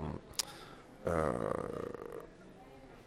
dans des cafés-théâtres à la semaine où ils sont payés à la représentation en fonction du nombre de spectateurs. Mais c'est pas ça qui l'intéresse, lui, c'est de vendre des spectacles à des, gros endroits. C'est un producteur. Euh, et puis, il y a la contrainte aussi du, spectacle qui, demande d'avoir un écran, d'avoir. euh, euh, bon, de la sono, en général, ils l'ont tous. Et puis la forme même du spectacle qui, les gens aiment, c'est-à-dire c'est un- spectacle qui mélange dessin et comédien et puis la musique. Les gens aiment, mais se disent, je sais pas comment je vais pouvoir présenter ça parce que je suis pas habitué à présenter ce genre de spectacle. C'est pas vraiment du café-théâtre dans le sens où l'humour est euh, plus subtil, si on peut dire, même si l'humour du café-théâtre euh, est bon. Et c'est pas du théâtre non plus parce que c'est on est quand même dans une forme très proche du public, donc c'est du café-théâtre. Un hybride. Euh, lors d'une représentation du spectacle, justement, tes dessins ne se sont pas affichés, de ce que j'ai pu lire. Euh, le public n'a pas vraiment été gêné apparemment par ce manque. Toi, tu as vécu ça comment? Euh, c'était difficile. Alors dans, la, réalité, il y, a- eu peut-être deux dessins qui se sont affichés réellement, mais euh, sinon ils ne sont pas affichés. Bah, ce qui m'a fait bizarre, outre la déception, ce qui m'a fait bizarre, c'est que ça a marché pareil. Vraiment, ça a marché pareil. Les gens étaient morts de rire, l'émotion est passée de la même manière. Les gens venaient me féliciter à la fin, alors ils savaient pas ce que je faisais. euh, J'étais pas, pas sur scène, hein, je faisais partie des spectateurs, mais ils savaient que j'en faisais partie, donc ils croyaient que j'avais écrit le texte. donc ça faisait très bizarre parce que j'avais autant de retours ou presque que quand, je, que quand les dessins sont projetés. Et euh, c'était assez, euh, c'était assez chouette parce que ça, remet à sa place aussi justement.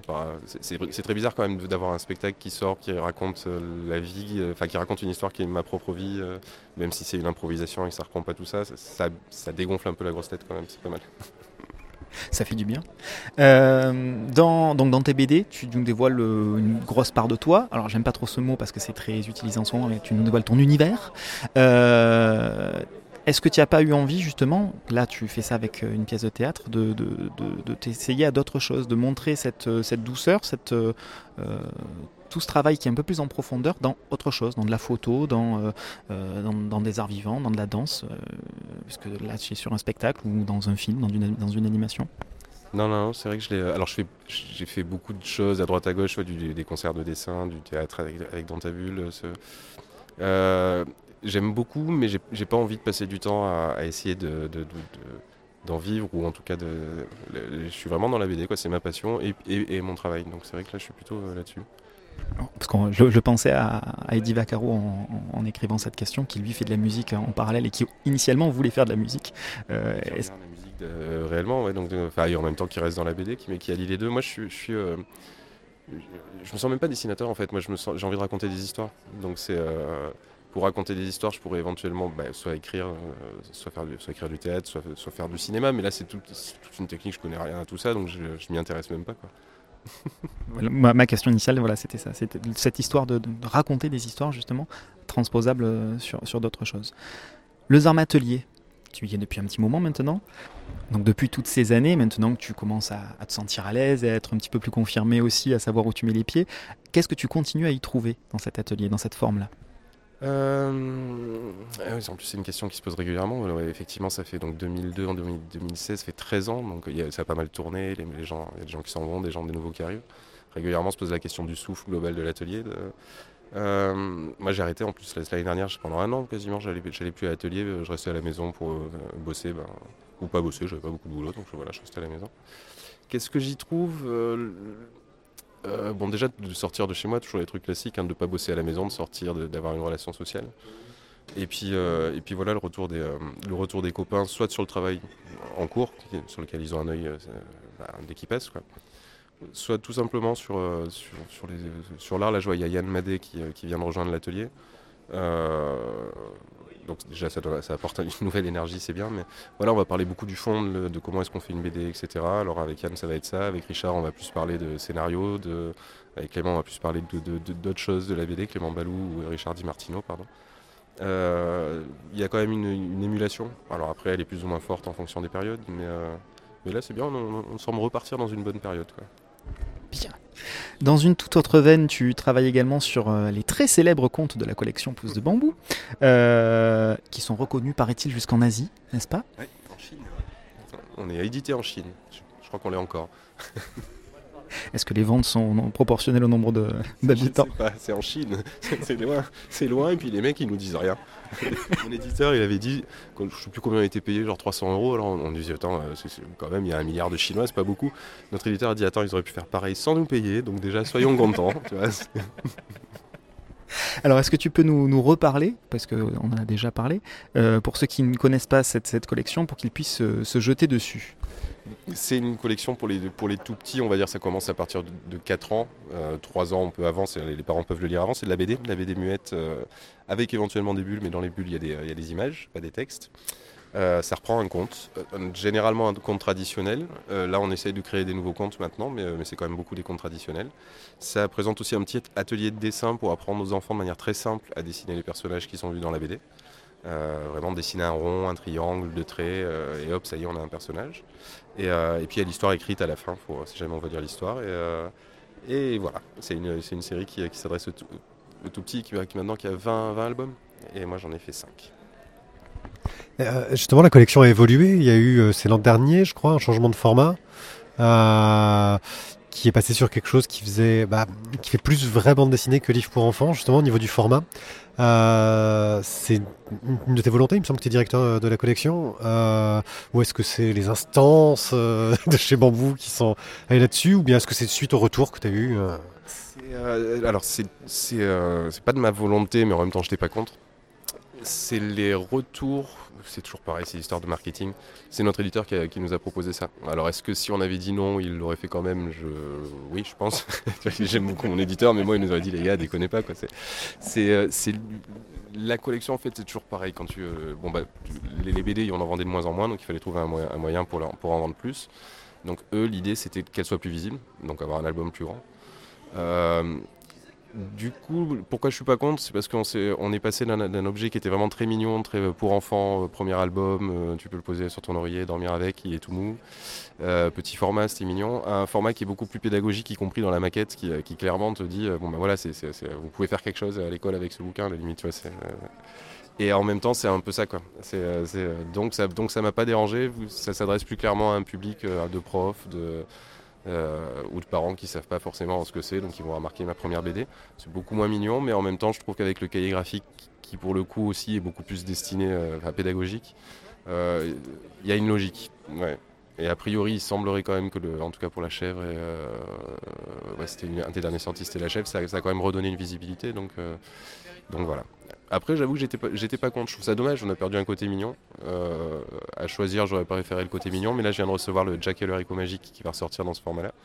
Et moi-même, j'ai redécouvert mon histoire parce qu'à l'époque, j'avais oublié, enfin, au bout d'un moment, on oublie en dessinant les pages de pas aller trop loin dans le détail. Et, euh, et du coup, avec le format, il y a des tas de petits détails que j'ai redécouverts dans ce grand format. Donc, je suis content. Euh. Non, du coup, je disais que voilà, j'ai allé dans ton sens en disant que ça, fonctionne beaucoup, je trouve beaucoup mieux en fait en grand format qu'en petit. Voilà, parce que du coup, on en avait parlé la dernière sur le dessin. J'avais essayé avec mes élèves de faire dessiner les, c'était les trois petits cochons. Ouais. Un échec euh, cuisant, un grand moment de solitude, un truc. Les anciennes euh, versions, ouais. C'est la galère sur les anciennes versions. Bah, c'était les, les dessins des auteurs professionnels, donc c'est, c'est, euh, puis même la méthode, quoi. C'était, c'était, euh, c'était pas bon. Bah, moi, c'est à force de bosser avec des instituts qu'en fait, c'est, c'est moi qui ai créé le cahier graphique, les nouveaux cahiers graphiques, et c'est d'avoir fait des interventions avec les instituts qui m'a fait changer le, la forme, c'est-à-dire partir de formes géomé- géométriques simples qu'on maîtrise dès 4 ans théoriquement. Et, euh, et- voilà, quand j'arrivais en, en intervention et que je disais aux gamins que vous voulez dessiner, bon, bah, ils- J'allais pas leur dire, bon, bah, tu fais d'abord un crayonné, après tu fais un, un noir, et puis là, bon, non, tu vas faire. Les pleins et les déliés, bordel c'est ça. Mais c'est nul, on dirait un enfant de 4 ans. Ah mince. Du coup, voilà, parce qu'avec ce que tu m'avais montré, c'était sur euh, le petit garçon qui criait au loup. Tu m'avais montré, tu m'avais bien fait une sorte de petit cahier graphique pour moi avec les, les figures.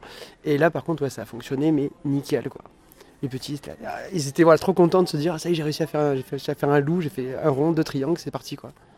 Truc qui fait plaisir vraiment parce que le... donc j'ai testé avec mes filles. Bon, elles ont grandi maintenant. Les dernières, elle a 5 ans, mais le, le petit chaperon rouge nouvelle version, je lui ai fait faire il y a un an, je crois, le dessin. Donc elle avait ouais, 4 ans et demi. Et euh, j'ai mis sur Facebook, machin. Les gens voulaient pas croire. Et pourtant, je l'ai juste fait faire. euh, Bon, je- je le faisais à côté d'elle, c'est-à-dire je dessinais le rond, elle dessinait un rond, je faisais le triangle, elle, elle dessinait un triangle, mais elle regardait le modèle en même temps. Et, et ça fonctionne, quoi. Les gamins, ils arrivent à le faire. Alors cette euh, petite bulle de travail, ah, j'ai placé le mot bulle moi aussi, euh, sur, sur les comptes, est-ce qu'elle te sert de, de bouffée d'oxygène en contrepoint du travail euh, bien plus introspectif que tu peux faire sur, sur, sur le reste de tes productions Euh, C'est c'est une vraie bulle pour toi ça, ou c'est simplement une, enfin, diffère- di- différentes parties de ton travail que tu aimes tout autant? C'est une nécessité ou c'est simplement l'état de fait des choses? C'est. J'ai pas vraiment pensé comme ça. Déjà, c'est une- d'une part, c'est une nécessité. C'est-à-dire, si je faisais que mes BD autobio, je j'aurais du mal à faire. Enfin, j'aurais du mal, je ferais, pas de BD, quoi. Enfin, tu vois, ça me rapporterait rien. Et euh, le pouce de bambou, c'est pas non plus l'éclate, mais bon, c'est vrai que du coup, c'est un boulot euh, et c'est toujours rassurant. Après, une bulle en, euh, en tant que repos, par exemple, quand je faisais le syndrome du petit pois, en, en même temps, je ce que je faisais un pouce de bambou, et je faisais Anton. Euh, je sais pas. Non, ça, J'ai quand même assez de recul, même sur le syndrome du petit pois, j'avais assez de recul quand je dessinais pour rester dans la. À, part certains passages, quoi. Le on parlait d'Elie Vaccaro de la dernière fois quand il dessinait. euh, euh, C'était Young, et donc c'est une BD sur un boxeur qui, qui, meurt dans les camps. Euh, voilà, je lui disais mais ça te fait pas du mal de, de- de- de- de dessiner les camps tous les jours? Il me disait non, et puis bon en même temps, euh, oui, on voyait bien que ça faisait pas du bien quoi. Et, euh, voilà, on s'en rend pas forcément compte. Mais euh, non, pas forcément une bulle. Là, la nouvelle série que je fais, c'est peut-être aussi à l'opposé le fait de- d'enfin bosser avec un scénariste. Parce que pour Anton l'éléphant peintre, l'éléphant peintre, j'avais pas de scénariste. J'avais un auteur qui m'a écrit un texte, mais c'est moi qui l'ai adapté en scénario. Alors que là, pour une fois, je bosse avec des gens qui me donnent case 1, case 2, euh, prise de vue. Alors je décide de comment je dessine, mais et ça c'est très reposant parce que du coup, je plonge complètement dans l'univers que par hasard on a créé ensemble. Euh, donc donc c'est vraiment un univers qui me plaît. Et, euh, et là, je pour la première fois, je me, re- enfin pour- pas pour la première fois, j'ai redécouvert le plaisir de dessiner pour m'immerger vraiment dans le dessin et m'amuser à dessiner un petit personnage et qu'il arrive des aventures. euh, euh, toutes bêtes, hein, vois, c'est rien d'exceptionnel, mais, mais par contre je suis là dans, le- dans le dessin, je me régale. Bah, justement, c'était la suite, il y a en partie répondu. ton prochain compte adapté et ton prochain roman d'introspection autobiographique ou pas? Les- alors pour les deux, je sais pas. Bon, euh, pour, le, pour le roman graphique, je suis déjà plus sûr. Bah, mon prochain compte, je sais pas trop ce que je vais faire. Il va y en avoir très certainement un, je pense, l'année prochaine. J'aimerais bien faire La Belle au Bois dormant, mais la version longue. Enfin, la vraie, version, qui, euh, qui, est- en contrepartie, de, pour contre, contrebalancer du fait d'avoir fait La Princesse au Petit Pois. Princesse au Petit Pois, c'est un conte euh, qui est pour la, soumission de la femme. Alors, La, Belle au Bois dormant, c'est l'inverse. Il y a une, une longue histoire que je peux pas vous raconter, mais. euh, et euh, le prochain roman graphique, je, je pense que je le ferai d'ici 10 ans, à mon avis, un truc du genre. Je vois, bah déjà en sortant de celui-là, je suis complètement sec. Euh, ce que tu disais tout à l'heure, est-ce qu'il n'y a pas besoin de finir de vivre les choses avant de les raconter? Là, ce que j'avais besoin de raconter et que je, le vis toujours en ce moment, tu vois, c'est toujours mon quotidien, ce, que je raconte dans ce livre finalement. Euh, donc déjà, il faut que ça, ça passe. Et puis, j'ai une idée de ce que je veux raconter, mais pour ça, il faut que j'en sache plus. Bah, tout simplement, j'ai pas parlé de mon père dans ma BD. Ça va aller dans ce sens-là sur qu'est-ce que ça représente. Le père, c'est la société. Euh, la mère, c'est le, je sais pas. Donc là, je sais pas, je sais à peu près ce que j'aimerais raconter, mais je sais pas du tout euh, quand. Mais euh, longtemps. Alors, on va passer sur des questions un petit peu plus générales. Euh, tu l'as dit toi-même, si tu ne faisais que des romans autobio, ça serait plus compliqué d'en vivre. La plupart des auteurs ont des soucis de ce point de vue-là aussi. Tout ce qui tourne autour du crowdfunding, tu y as déjà pensé. Qu'est-ce que tu en penses? Ah, je, trouve que ce que j'en pense, c'est que c'est super, tu vois, si, euh, si ça peut se faire. Moi, dès le départ, j'ai voulu être édité parce que j'ai envie de faire du dessin, point. Euh, et, et de pas m'occuper du reste, quoi.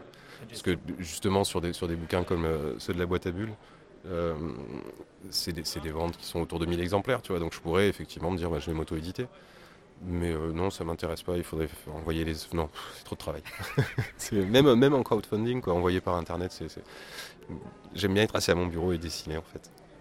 Et justement, la BD numérique, ça pourrait être, euh, ça pourrait être une solution, publiée euh, en direct sur, euh, sur un blog ou ce genre de choses. Est-ce que toi, tu lis de la BD numérique ou pas? J'en lis pas. Je pense que pour faire la BD en numérique, il faudrait avoir un enfin, le faire en amont, c'est-à-dire penser une forme. Le problème de la BD en numérique, c'est que la BD, c'est un média qui, qui une forme qui est la double page pour moi. À l'époque, je faisais beaucoup de blogs, moi, j'en fais, fait longtemps que j'en fais plus. Il y a quand même une autre forme qui se mettait en place, qui était la colonne. Euh, donc, j'avoue que je, le- ça m'attire pas de me, me lancer là-dedans. Ou alors, il faudrait vraiment aller sur un truc de fond et réfléchir à qu'est-ce qu'on fait, mais c'est, c'est, c'est touffu. On a justement euh, Monsieur Balak avec nous euh, sur, sur le festival. Le Turbo Média, tu t'y es déjà essayé, tu t'es déjà un peu renseigné? Non, non, je vois même pas ce que c'est.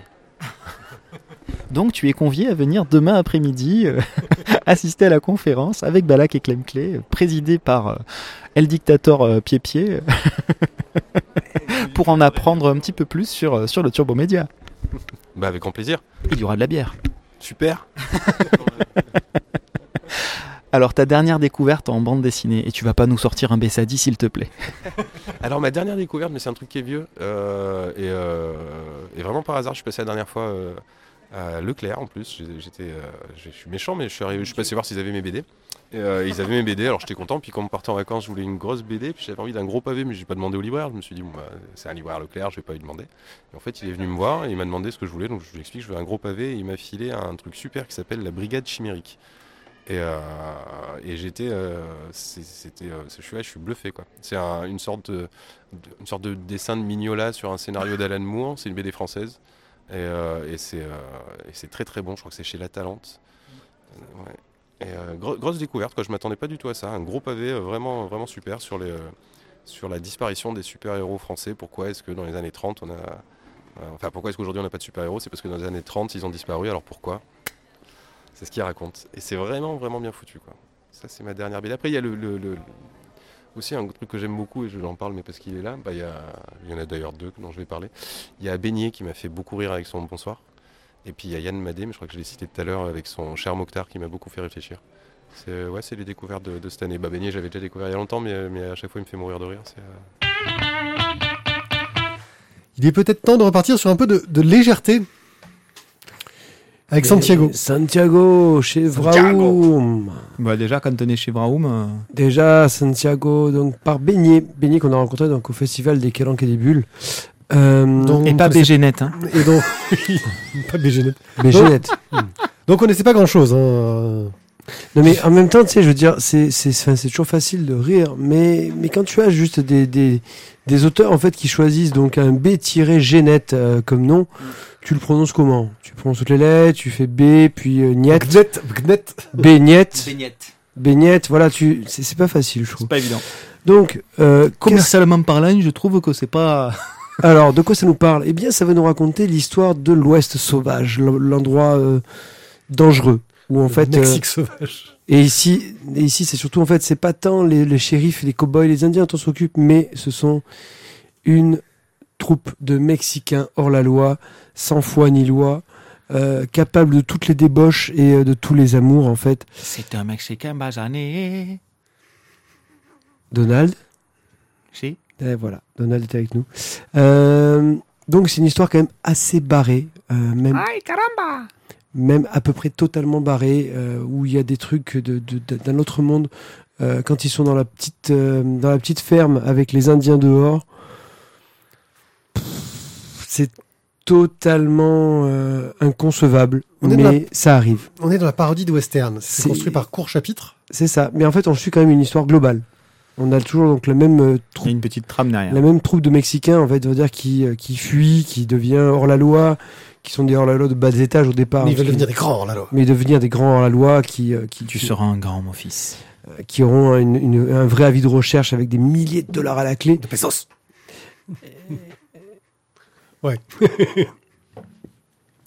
Et ben voilà, finalement, est-ce qu'ils vont y arriver, est-ce qu'ils vont pas y arriver Mais surtout, on va les suivre dans, leur, dans toutes les merdes dans lesquelles ils vont tomber, euh, les, les quiproquos qu'ils vont provoquer.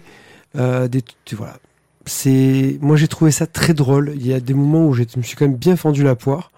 Euh, il y a des moments où j'ai un peu moins ri. Bah, c'est comme dans tout, euh, tout système de blague. hein. Il y a certaines qui fonctionnent, qui fonctionnent un peu moins bien sur les personnes.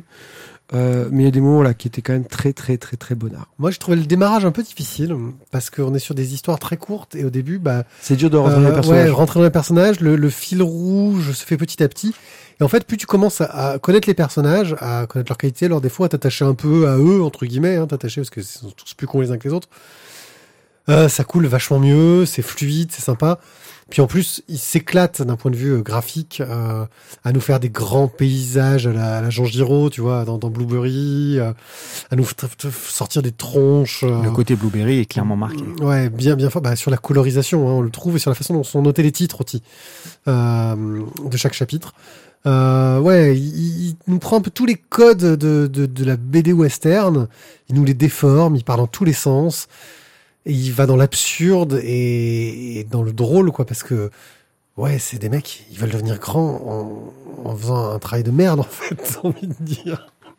Et ils sont pas aidés parce que hum, ils sont pas aidés. Et de la concurrence. hein, le, Mexicain blanc là. Voilà.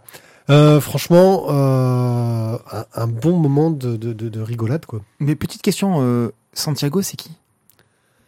Santiago, c'est le chef. euh, Voilà. C'est le chef. Santiago, Santiago, C'est- Santiago. C'est c'est le boss un peu caractériel qui, euh, quand il a raté un, un, un duel parce que bah, il s'est passé un autre, euh, une autre fin possible que chacun tire sur l'autre, euh, est obligé de tirer sa balle sur quelqu'un. Le gros. Quitte à, quitte à ce que ce soit un de ses potes. Le gros Ouais. Sancho Panza. Ouais. Et puis voilà, donc du coup, le, tout va être remis en cause, on va dire, dans le groupe quand euh, Chico va arriver. Aïe, caramba Et Chico, en fait. Aïe, la euh, mujer Chico, voilà, Chico est une femme. Et là, ça va, ça va être la pagaille. Chico, c'est la chica. Est-ce que, et Parce que tout le monde veut la sauter, mais il y a un chef qui dit non. Ah non, non. Parce que c'est un membre de l'équipe. Bah oui.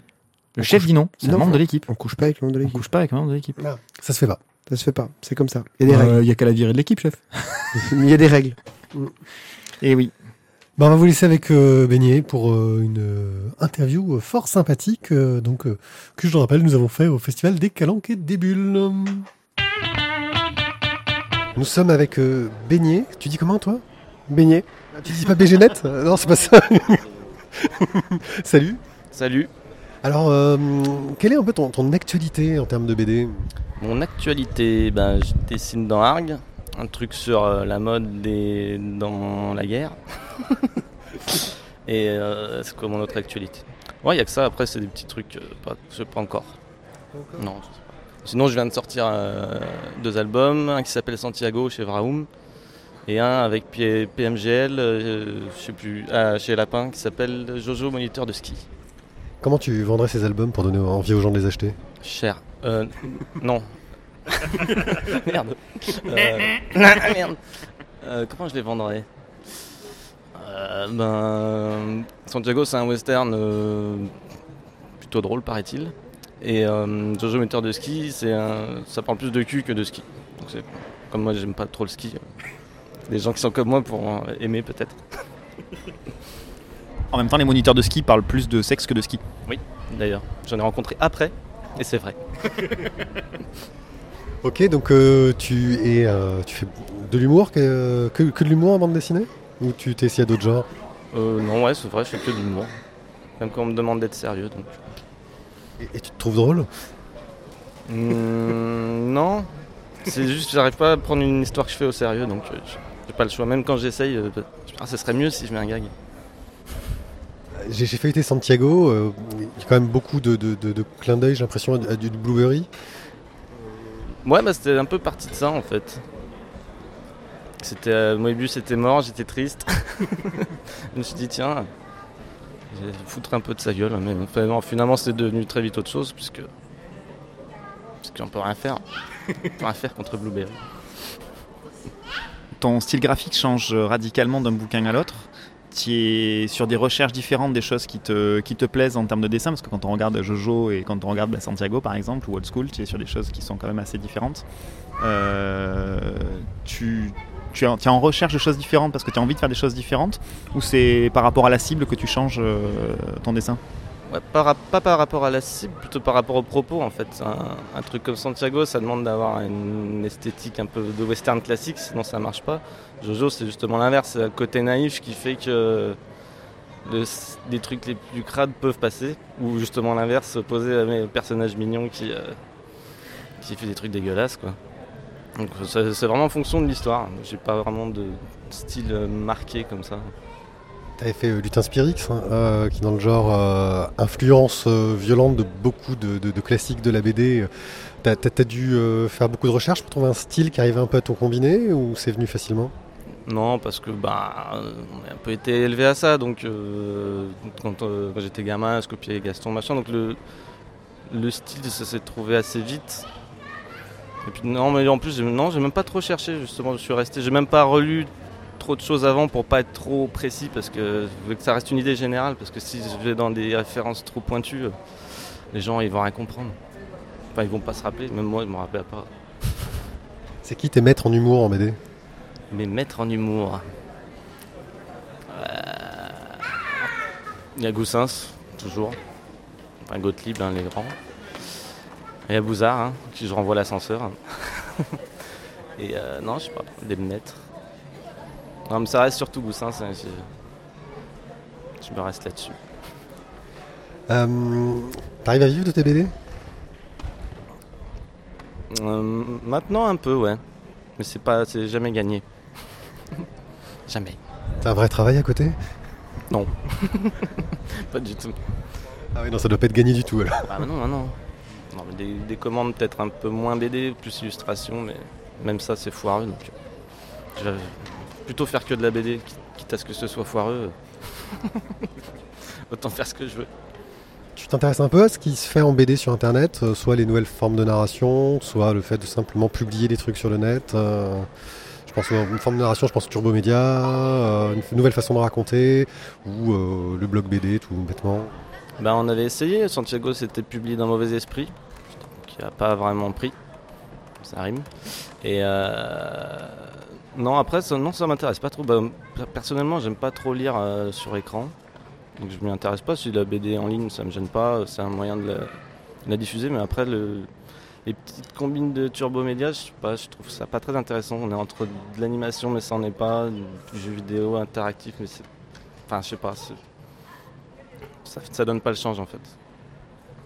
Et toutes les opérations euh, type crowdfunding, des gens qui essaient de vendre leur projet directement sans passer par un éditeur, tu t'y es intéressé ou t'en as rien à faire, tu préfères travailler par un éditeur qui fait le tout le boulot à ta place? Ouais, j'aime bien, ça me, ça me fait un regard comme ça, donc je préfère avoir un éditeur. Jamais euh, lancé de, de- de crowdfunding, j'ai jamais, jamais participé non plus. Je suis cohérent. hein. Mais non, ouais, peut-être un jour je le ferai. hein.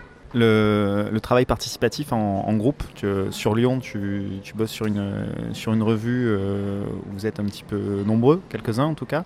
Euh, c'est quelque chose que tu aimes bien, de travailler comme ça, un petit peu sur, du- collectif, justement pour avoir un regard euh, peut-être extérieur, ou alors c'est chacun dans son coin et, après vous remettez ensemble sur, sur un journal? Ouais, bah c'est bien parce que bah, ça fait. C'est bien parce que ça fonctionne. Ça n'avait pas marché, j'aurais dit c'est nul. Mais. Non, ce qui est bien, c'est de voir qu'on trouve des solutions différentes euh, au système du livre en ce moment qui est, un peu mal foutu. Et c'est bien, ça peut apporter quelque chose de, différent. Quoi. Parce qu'on est un- en local, euh, c'est plus, efficace. euh, que des BD nationales des fois. Enfin, moi, je vois sur mes albums, avec les rues de Lyon, c'est plus, c'est mieux foutu, on communique mieux. On... Bon après, il faut donner du temps et tout, mais je m'esquive souvent. Vous avez travaillé en atelier justement un petit peu euh, pour, pour cette création-là, ou vous avez simplement euh, recollé après ensemble vos, vos morceaux individuels? Alors moi, j'étais pas complètement à la fondation, donc c'était plus, euh, je sais plus qui n'est. C'était Olivier Jouvray, Kieran et, et j'oublie. Il est très bon, j'oublie, je, je l'aime beaucoup. Et, euh, et voilà, moi je suis plus greffé là-dessus, mais j'ai pas, j'ai pas vraiment lancé le truc. Mais c'est, sûrement partie de l'atelier KCS, enfin Olivier Jouret qui a, je pense, quand même porté le truc. Après, moi j'étais un peu en retrait. Justement, moi, j'ai pas envie de me lancer le truc et de faire des crowdfunding. Bosser dans, dans de la revue, ça te donne euh, des contraintes au niveau du boulot? Mais déjà, ça te donne du boulot, mais est-ce que ça te donne des contraintes? Est-ce que ça te, ça te force un peu euh, à aller dans certaines directions? Ou est-ce que tu as une liberté totale euh? Ah bah, Ouais, ils sont pas très exigeants. Enfin, ils me disent pas fais tant de pages pour euh, tel mois, je peux ne pas le faire, mais ça me. Enfin, à l'écart, en tout cas, ça me stimule parce qu'ils me disent ouais, on veut des pages, donc j'en fais. Et puis ouais, ça m'oblige à faire des pages euh, tous les mois. euh. Puis j'aime bien les histoires courtes en fait. Moi, le format court, ça me va. euh. En général, l'histoire de certains albums, moi je les fais en, trois pages et je me dis. Donc je passe à autre chose. Je me lasse vite aussi. Donc ouais, le magazine, c'est bien pour moi. Et d'autres projets, euh, justement, en histoire courte Ou peut-être un projet plus ambitieux, une grande saga en 3500 tomes euh. Ouais, mais je me dis toujours, j'aimerais faire ça. Et puis voilà, comme je viens de dire, je, je me lasse vite, donc c'est assez risqué. Faudra vraiment que je trouve un, un truc euh, terrible pour faire ça, mais j'y planche. Mais là, je suis ouais, en ce moment, je suis plus dans l'écriture, donc je sais pas encore où je vais, donc je peux pas, je peux pas spoiler. Euh, ta dernière découverte en BD Ah, Est-ce que tu as réussi à y réfléchir depuis qu'on t'a posé la question? Non, je la retrouve pas.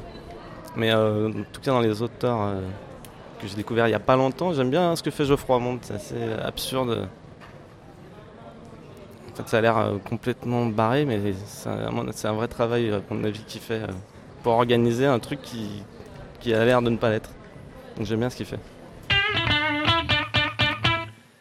Bien, j'espère que vous avez apprécié cette émission Exceptionnel spécialement exceptionnelle de la mort. fini. J'espère que vous n'en voudrez pas à pour Ati pour sa 43e reprise de ce titre fort connu, car il nous le fait très régulièrement. Si, si, tu, tu as oublié, c'est l'alcool. Voilà, c'est fini. Voilà. Euh, on revient très vite pour une émission un peu plus standard, mais pas tant que ça. On verra. On On va verra. nous aura la surprise de savoir Voilà, quel format, euh, que- que- lequel de nos formats exceptionnels nous prendrons pour la prochaine fois. pour, pour cet été. Voilà. En On tout cas, merci de nous avoir écoutés. N'hésitez pas à laisser des commentaires, des étoiles sur iTunes, des, commentaires. des, des, des, des, des- des trucs pour nous dire que vous aimez ce qu'on fait ou pas. Vous avez le droit de dire du mal tant que vous mettez plein d'étoiles sur Ou iTunes. pas en fait.